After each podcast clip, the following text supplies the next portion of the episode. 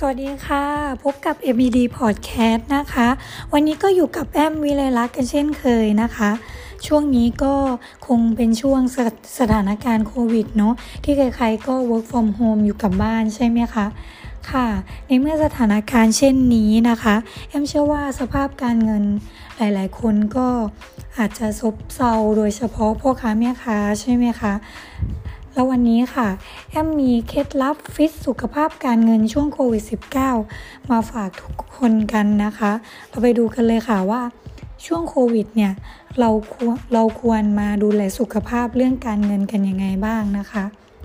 หนึ่งเลยค่ะเขาบอกว่า คิดก่อนใช้เคลียร์หนี้เก่าไม่สร้างหนี้เพิ่มนะคะ ในสถานการณ์วิกฤตที่เกิดขึ้นเช่นนี้ค่ะเขาบอกว่านะคะ ก็ทำให้หลายคนขาดสภาพคล่องทางการเงิน เพราะฉะนั้นค่ะ เราจึงควรมีการวางแผนการใช้จ่ายเงิน และวิเคราะห์ค่าใช้จ่ายแต่ละประเภทนะคะ เช่น ค่าใช้จ่ายที่จะที่จำเป็น เช่น ค่าอาหาร ค่าน้ำค่าไฟค่าผ่อนบ้าน ผ่อนรถหรือแม้กระทั่งค่าใช้จ่ายยามฉุกเฉินนะคะ เช่นค่ายา ค่าซ่อมบำรุงเนาะ อันนี้ค่ะ ถ้าค่าใช้จ่ายไหนนะคะ ที่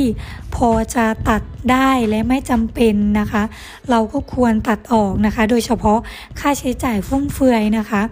และที่สำคัญเลยค่ะ เราก็ควรหยุดการสร้างหนี้ใหม่นะคะ เพื่อลดภาระการใช้จ่ายที่เพิ่มขึ้นด้วยค่ะ 2. ค่ะ ลดรายจ่ายที่ไม่จำเป็น ช่วงนี้นะคะก็สำหรับคนที่ work from home เนาะลองคำนวณดูค่ะว่ารายจ่ายเมื่อเราต้องทำงานที่บ้านจริง ๆ แล้วอะค่ะ มีอะไรที่เพิ่มขึ้นมาบ้าง ซึ่งเอ็มคิดว่า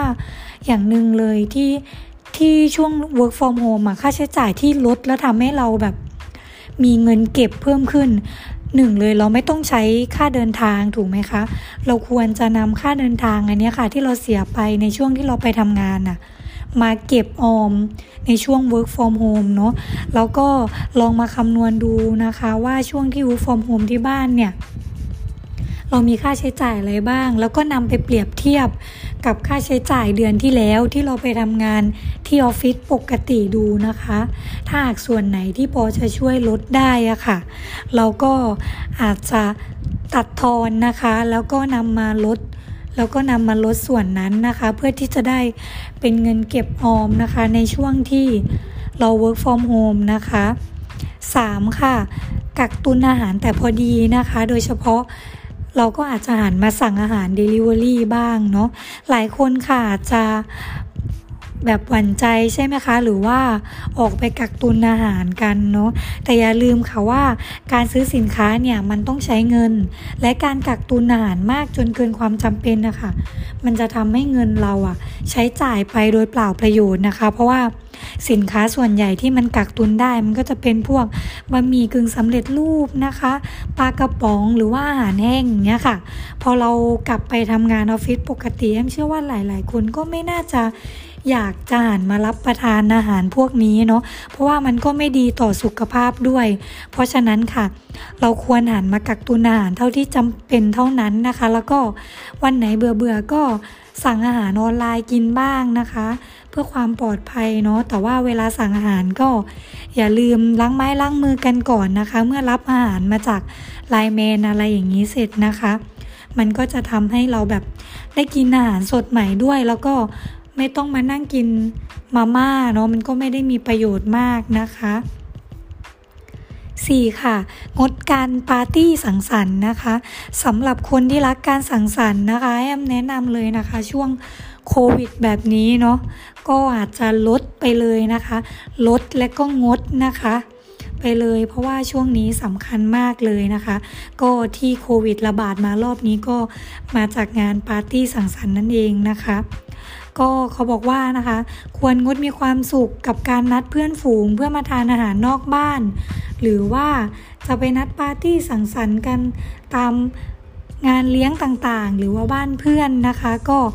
ควรงดไปเลยนะคะ เพราะนอกจากจะเสี่ยงอันตรายโรคภัยแล้วเนี่ยยังเสี่ยงต่อางการเงินเราด้วยนะคะ เพราะฉะนั้นค่ะ ลองหางานอดิเรกอะไรที่ที่ทำที่บ้านเพื่อแก้เซ็งนะคะ จะเป็นอ่านหนังสือดูหนังดูซีรีส์นะคะทำอาหารทานที่บ้านกันไปเนาะแล้วก็อีกอย่างมันยังช่วยให้เราได้ใช้เวลาอยู่กับครอบครัวและคนที่เรารักมากขึ้นด้วยนะคะ แล้วก็ยังทำให้เราปลอดภัยจากเชื้อไวรัสโควิดอีกด้วยนะคะ เพราะฉะนั้นนะคะ งดปาร์ตี้สังสรรค์นะคะ 5. ค่ะ ดูแลตัวเองรักษาสุขภาพให้แข็งแรงทั้งกายและใจนะคะ เขาบอกว่าในวิกฤตการณ์เช่นนี้ค่ะ อาจส่งผลกระทบต่อสุขภาพนะคะ ไม่ว่าจะเสี่ยงการติดเชื้อไวรัสนะคะ หรือว่าเกิดภาวะเครียด บางคนก็อาจจะประสบปัญหาโรค office syndrome นะคะ รวมไปถึงโรคอ้วน ที่จะพบในกลุ่มคนที่ work from home อ่าเพราะว่าเรา work from home ใช่ไหมคะ ก็อยู่บ้านมีเวลาเยอะ หรือทำงานไปมันก็ มีเวลากินอะไรได้สะดวกมากขึ้นกว่าตอนที่อยู่ออฟฟิศออฟฟิศใช่ไหมคะ เพราะฉะนั้นเอ็มเชื่อว่าหลาย ๆ คนนะคะ ที่ผ่านมาก็น่าจะน้ำหนักขึ้นจากการที่เรา work from home กันใช่ไหมคะ เพราะฉะนั้นค่ะ